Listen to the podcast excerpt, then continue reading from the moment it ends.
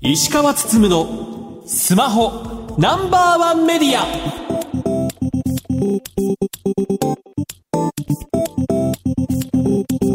皆さんこんばんは。石川つつむのスマホナンバーワンメディア。パーソナリティスマホ携帯ジャーナリストの石川つつむです。アシスタントの松代ゆうきですこの番組は最新情報から役に立つ情報までスマートフォンと携帯関連商品の幅広い情報を発信する番組です。スマホ業界的には通信回線と端末の販売セットにする場合はまあ2万円を上限にするというルールがありました。まあこれによって何が起きたかというと端末2万円で作れば2万円割引すれば0円になるよねというところで安いスマートフォンが一気に出てきたと、まあ、そこでね例えば中国の OPPO とか Xiaomi とか、まあ、そういったところが安い端末作りましたしそこには、ね、やっぱ戦わなきゃいけないっていうところでシャープとかサムスンとかあと富士通改め FCNT とかが2万円のような端末を作ったんですけどもやっぱりそこで FCNT はアローズ Wii が売れたんですけどもまあ売れたはいいものの円安基調にもなったこともあり撤退余儀なくされたという感じになりました。でまあそんな中総務省では2万円じゃなくて4万円でいいんじゃねみたいな 感じにどうやら議論が進んでいるようで、まあ、4万円になるんじゃないのかなというところです。なんで急に倍の金額になったんですか？もともとこれ2万円になった経緯もあって、はいなんかそのドコモがなんかいろんな計算式をやると3万円ぐらいでいいんじゃないかみたいな話を、まあ、2019年の前段階でやってたんですけど、ただそこで総務省がもう一声っていう話になり 2万円になったっていう決まりたルールがあったわけですよ。ただやっぱり2万円じゃいろいろとね厳しいかなみたいなことにもなり、まあ、じゃあ4万円でいきますかみたいな感じになったというところです。ただで、これによってじゃあね、えー、今までスペック低めの端末しか選べなかったのが、もうちょっとね、いい端末買えるようになるみたいなね。例えば、じゃあ6万円の端末を買えばね、まあ4万円引かれるので、まあ2万円ぐらいで買えるからいいよね、みたいな感じにもなるだろうっていう期待がある一方で、メーカーの人に話を聞くと、まあそうは期待したいけども、一度2万円割引でそこそこのスマートが買えるようになったんだからだったらもうそれでよくないみたいなことになるとメーカーとしては厄介だなみたいな話をしていて、まあ、確かにまあそれぐらいのね2万円ぐらいの端末で2万円引いてねみんな満足してんだったらそれでいいじゃんって感じになっちゃうとルールが変わってもねメーカーとしては美味しくないしけどそれって結局ね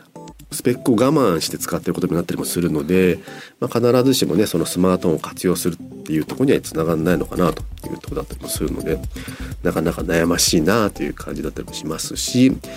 やっぱりねあのメーカーの人に話を聞くと特定のスマートフォンだけジャブジャブ4万円がつぎ込まれてそれ以外のスマートフォンは値引き適用されないのが一番困るって話をしてました、まあ、特定のスマートフォンっておそらく iPhone なんですけど 結局ねやっぱりまあなんだかんだで iPhone よく売れるし、まあ、iPhone SE みたいな安い端末でね4万円の割引を組み合わせてさらにじゃあ2年後にはね下取りとしてね買い取りますよみたいなことやると結局まあ0円端末みたいなものができてくると思うので、まあ、そうなるとユーザーにとってはプラスだけど他のねアンドロイドメーカーにとっては厳しくなるよという状況なのでこれ先どうなるのか。まあ個人的にはルールは決めずにもう好き勝手売れるようにすればいいじゃんっていうね。各キャリアが割引ね出しすぎてね経営で困ってるんだったらまあそれは自業自得じゃんっていうところだったりもするのでまあ自由にやらせればいいんだけどなっていうのは個人的な感想だったりもします。さて石川さん今週の特集ですが。モトローラの新製品について話を聞いていきます。それでは今週も30分間お付き合いください。番組のツイッターハッシュタグは SPNO1 です。皆様からのつぶやきお待ちしています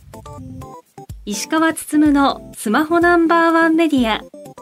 この番組は、非鉄金属の総合ソリューションプロバイダー、アルコニックス、日本経済新聞社の提供でお送りします。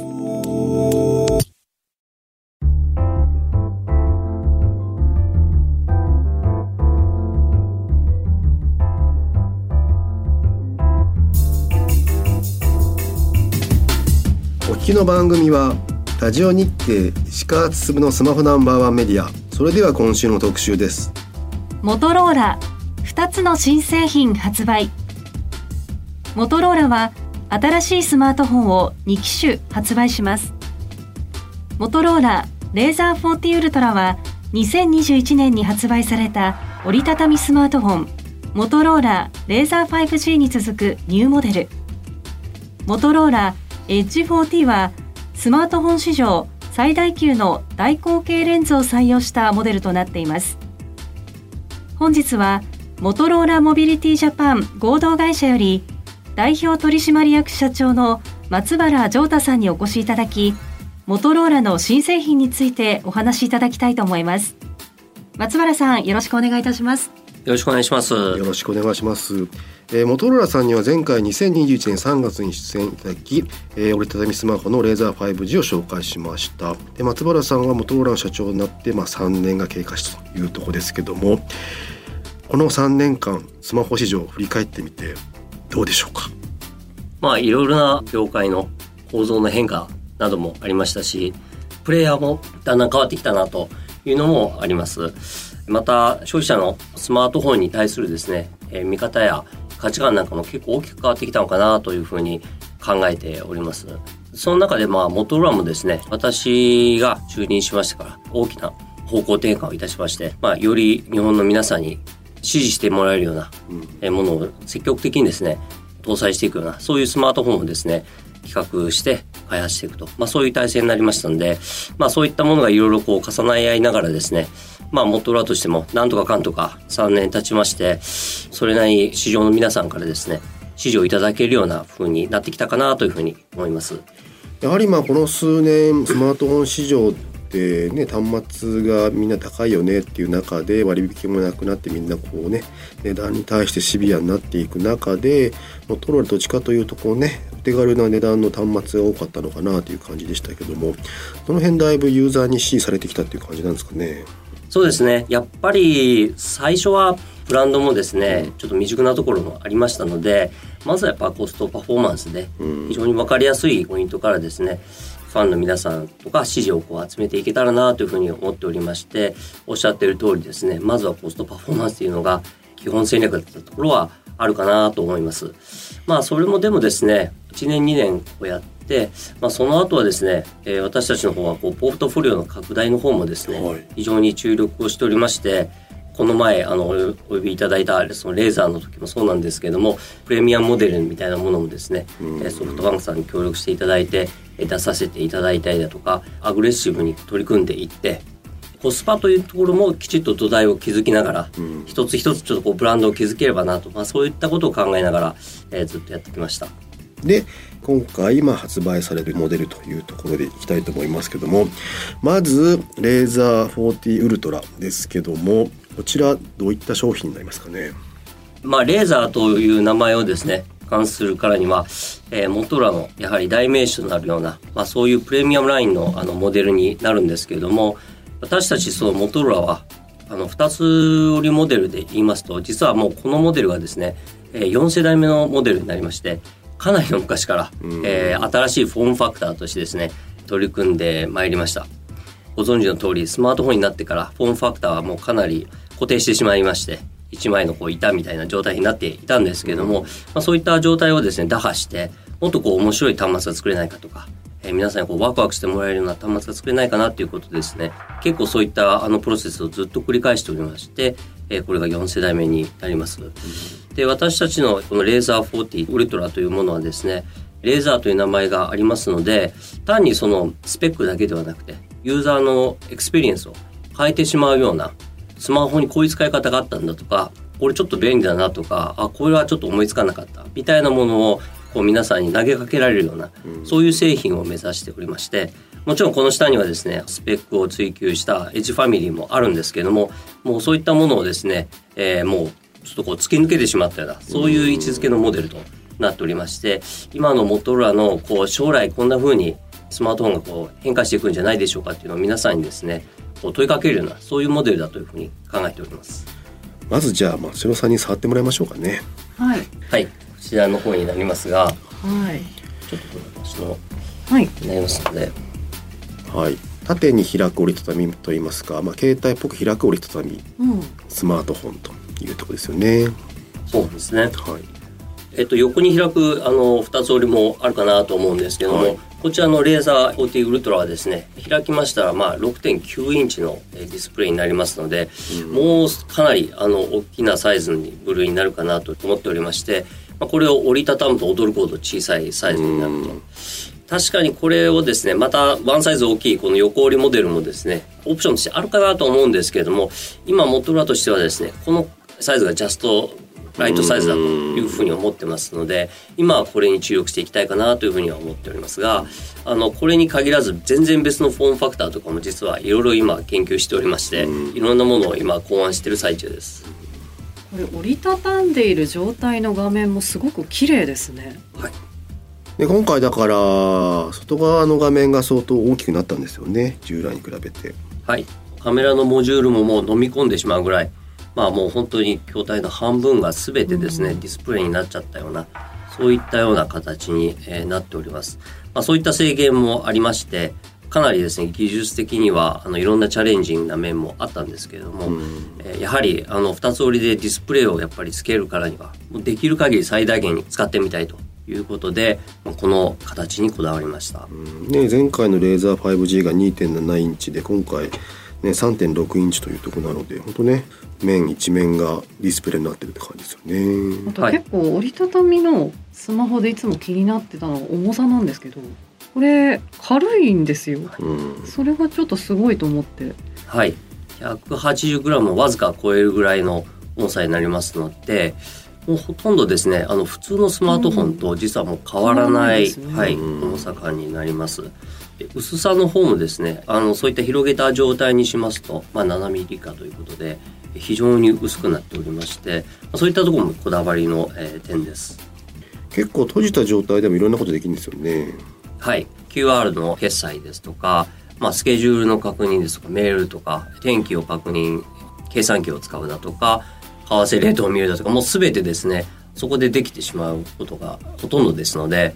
えーまあ、そういった使い方をしていると本当の本当にこう何か身を入れてこうスマートフォンを使うぞという時にこう、えー開けるので、まあ、そういった意味でかなりそのオンとオフスマートフォンを使っていない使っているっていうのがですねこう明白に切り分けられるようなそういうちょっとこうライフスタイルがちょっと変わっちゃったかなというふうなうんそういった感覚もあります。うんでだから普段使いとしては閉じたままででなんかね YouTube とか Netflix 見たいっていう時には、まあ、パカッと広げてみるっていう感じですね。これデザイン的にもやっぱ結構かっこよくなりましたよね。あありがとうございます。まあ、ここはですね、まあ、社内でも結構悩んだところですし、まあ、以前のレーザーにはちょっとこうレーザーとしてあの特徴のある顎みたいなところがそうですね。あれがだからレーザーっぽいって言えばレーザーっぽいんですけど、そうなんです。はい 結構2つのサンプルが出回っていてですねどっちなんだみたいな話はあったんですけれどもあそこのデザインをですね財産として残そうとすると今回これで追求したそのパフォーマンスと大きさとこの重さのバランスですね。こういったものがやっぱ追求できなくなるということであえてやっぱり未来へ一歩進もうということでですね顎はなくしてこのフォームファクターにしました。うんですよね。まあその分やっぱり結構かっこよくなってんなっていう。洗練された感じがありうますんするし、まあ逆にねそのカメラ2つがね逆にこう象徴的なデザインになってるのかなっていう感じですよね。でだからまあこの形になっているので、まあ、机の上に置いた状態とかでも使えたりもするのでねビデオ会議とかにも参加しやすいって感じですし、まあ、チップセットもスナップドラゴンのね 8Gen1 だったりもするので、まあ、この辺ね問題なく使えるかなっていう感じですもんね。結構これ実際に反響どうですかね？はい。かなりまあ面白いねと言っていただけるのとか純粋にこう驚いたというような感想をいただくことが多いですね。まだこれからもどんどん進化していくフォームファクターだとは思ってまして、まあ、こういったものをもう作りながらもですね次のアイテムもいろいろ考えていたりするんですけれども、まあ、今の時点ではですねかなり突き詰めるとこまで突き詰められたモデルなのかなというふうに考えております。これまあこのタイミングでの発表ですけどもかなり他社を意識した感じですか？いや これはもうあの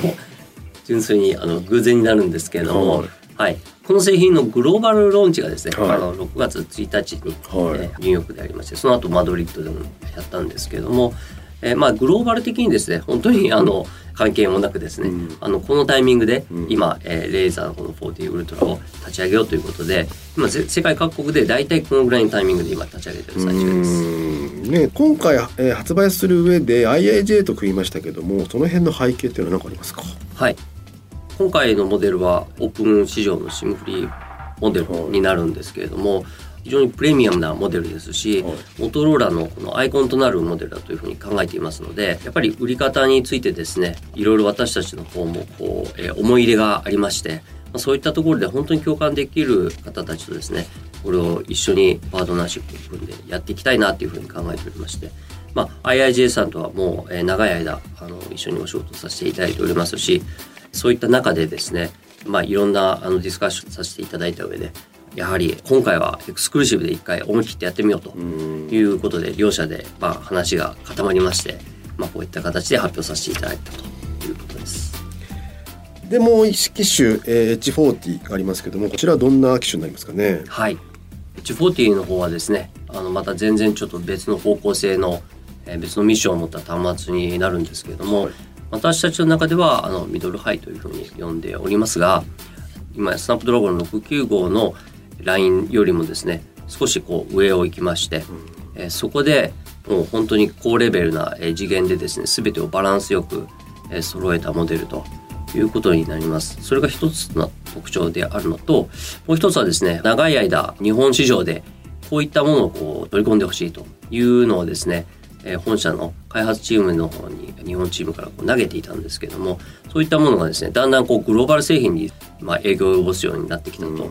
いうまあことのですね、象徴的なモデルになるかなと思ってますけども、まあ、具体的なところで言いますとあの IP68 がもう最初から、えーサポートされていますとかその持った感覚ですよね。今までやっぱりバッテリーサイズとかにもこだわってたところもありましたのでなかなか大きいモデルもあったりしたんですけどもこちらはですね一旦そういったところからちょっと割り切りをしまして非常にこの手に持って触りやすいちょっと持ってて気持ちいいそういうモデルを心がけました。でそういったまあフィードバックを受けましてグローバルでもですねこれを展開するようなことになったというモデルになります、松尾さん触ってみてどうですか？いやおっしゃる通りで確かになんかちょっとずっと触ってたいかなって思っちゃうぐらいなのとあと横から見るとすごいなんかもうラングドシャみたいに薄いですよねとにかうん。くそこに私結構びっくりしましたね。結構色的にもいいっすよね。ブルーですかうん。これは。はい。うん確かに。ブルーとブラックの展開があるんですけども見た目の角度によってほんのりちょっとこう色合いが変わるようなちょっとミステリアスな感じの色をですね私たちの方で結構追求しておりまして、まあ、そういったところもですねあんまりちょっとグロッシーでシャイニーなのは、まあ、日本のコンスーマーにはあまり受けませんという話もですね結構展開していて、まあ、そういった中でこういったものが企画として入ってきたと。あと気になったのがこの背面のカメラの部分なんですけどなんかよくあるスマホと違って出っ張りが滑らかうんなのが私はちょっと個人的には今まであまり見たことないなと思いました。確かに。あまり見ない感じですね処理ですねだいぶモトローラ本社も日本の言うことを聞いてくれるようになったんですか？はい。H40 に関してはフェリカもしっかり対応ってことですもんね。はい。まあ、今後もできればですけれども、うん。どんどんどんどんフェリカっていうのはもうデフォルトで入ってもうセールスポイントの一つでもないような、まあ、そういった形にしていきたいなというふうには思っております。レーザー40ウルトラは残念ながら NFC 伸びてますよね。はいこのモデルだけはですねかなり技術的にもチャレンジングなモデルでして、うん。はい、最後までいろいろ検討はしたんですけども、えー今回は断念ということになりました。こちら H40 に関してはスナップドラゴンではなくメディアテックのチップですけどこの辺ってどうですか？ね一般のユーザーに理解されますかね？はい、えー、と私が思うにですけれどももう本当にですねあのメディアテックさんの今技術力はどんどんどんどんっておりまして、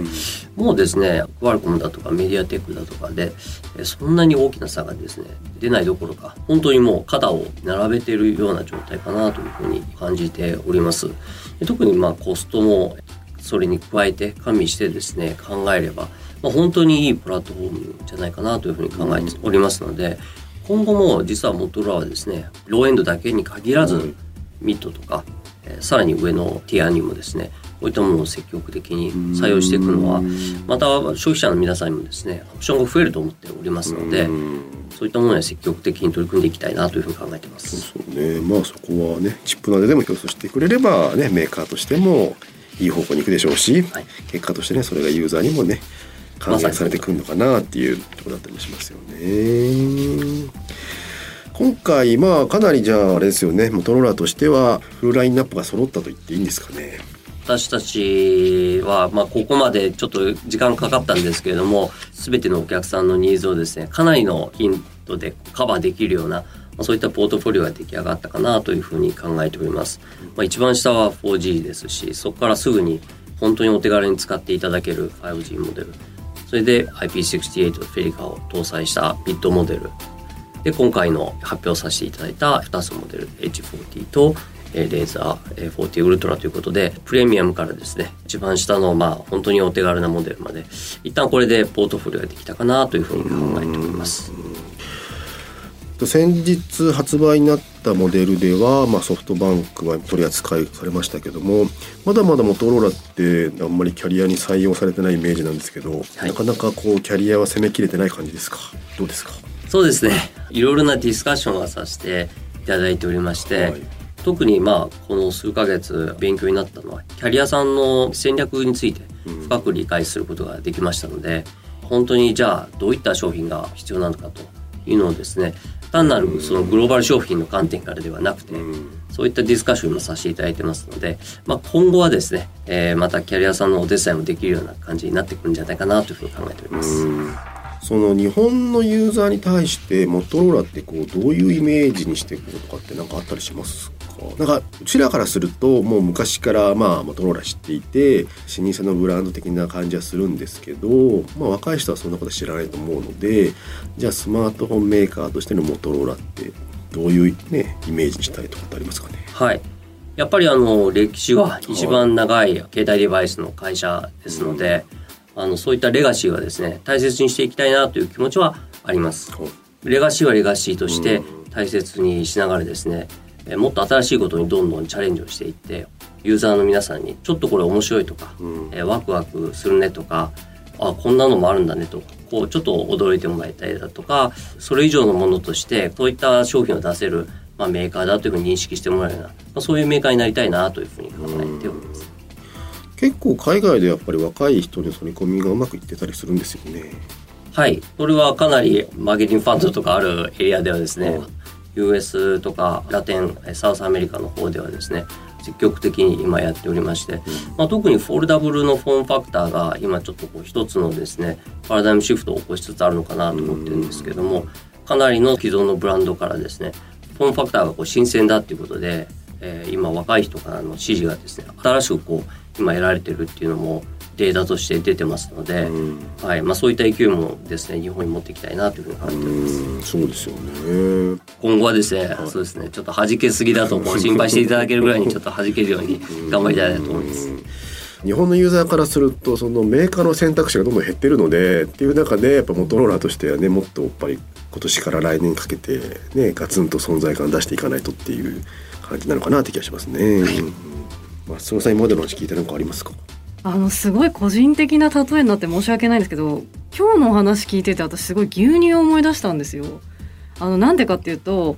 普段皆さんが飲んでる牛乳って農協を通して出荷された、まあ、スーパーに並んでる牛乳だと思うんですけどそれがキャリアだとすれば多分もっと美味しい牛乳ってたくさんあってで他にもこう消費者満足度を高めてくれるような製品っていっぱいあるけれどもそれって結構ユーザー側からキャッチしていかなければいけなかったり、まあ、またマーケティングとかのまあ戦略とかもあるけれどもそういったものでこう知る機会を得るっていうことが必要にはなってくるんじゃないかなと思うんですけどモトローラの製品ってまさになんかそういう部分にあるのかなって私は思ったんですよね。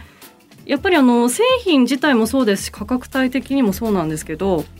なんか私たちってこうスマホの価格がどんどん高くなってるよねっていうことを口を揃えて言うんですけどそれって仕方がないことかもしれないんですけど必ずしも正しいのかって言われるとちょっと一消費者としては疑問に思う点はあってそういった点でなんかモトローラの製品を見てるとスマホの価格って本来いくらだったっけって思わされるようなラインナップもあったりするしあのなおさらスマホ何を持とうかなと思ってる人こそちょっと見てほしいかなって思いました。そうですねまあだからね今回今まではどちらかというとねエントリー中心だったのがだいぶね真ん中のプレミアもありつつレーザーもありつつっていう感じになるので選択肢も広がりましたし結構ねやっぱりレーザー40ウルトラはネットの反響とかを見ても結構かっこいいじゃんっていうのが多かったりもするのでこの先のモトローラを左右する重要な端末になるのかなって気がしましたね。はい。最後にリスナーに向けて何かメッセージがあればお願いします。モトローラとして今一番大事にしてるのですねぱりワクワクするその楽しいですねモバイルデバイスをまあ世の中に出していくということですので、まあ、これが当面私たちのミッションだと思ってます。というわけでこれからもですねそういった面でチャレンジしていきたいなというふうに思っていますのでぜひとも応援のほどよろしくお願いいたします。本日はどうもありがとうございましたありがとうございましたあ。りがとうございました本日のゲストはモトローラの松原城太さんでした以上特集モトローラ2つの新製品発売でした。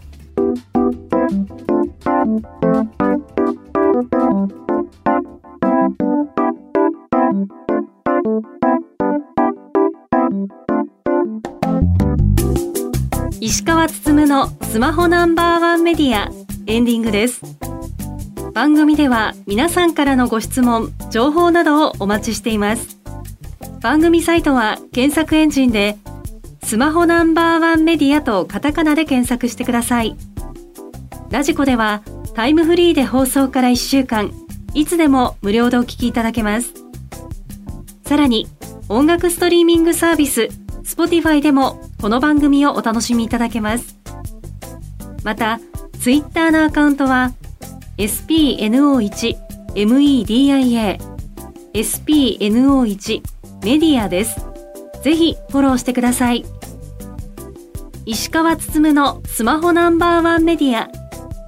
この番組は非鉄金属の総合ソリューションプロバイダーアルコニックス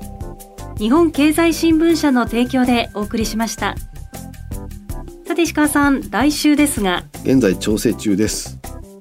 ラジオ日経石川つつむのスマホナンバーワンメディア。お相手は？石川つむと。松代ゆうきでした。ガタス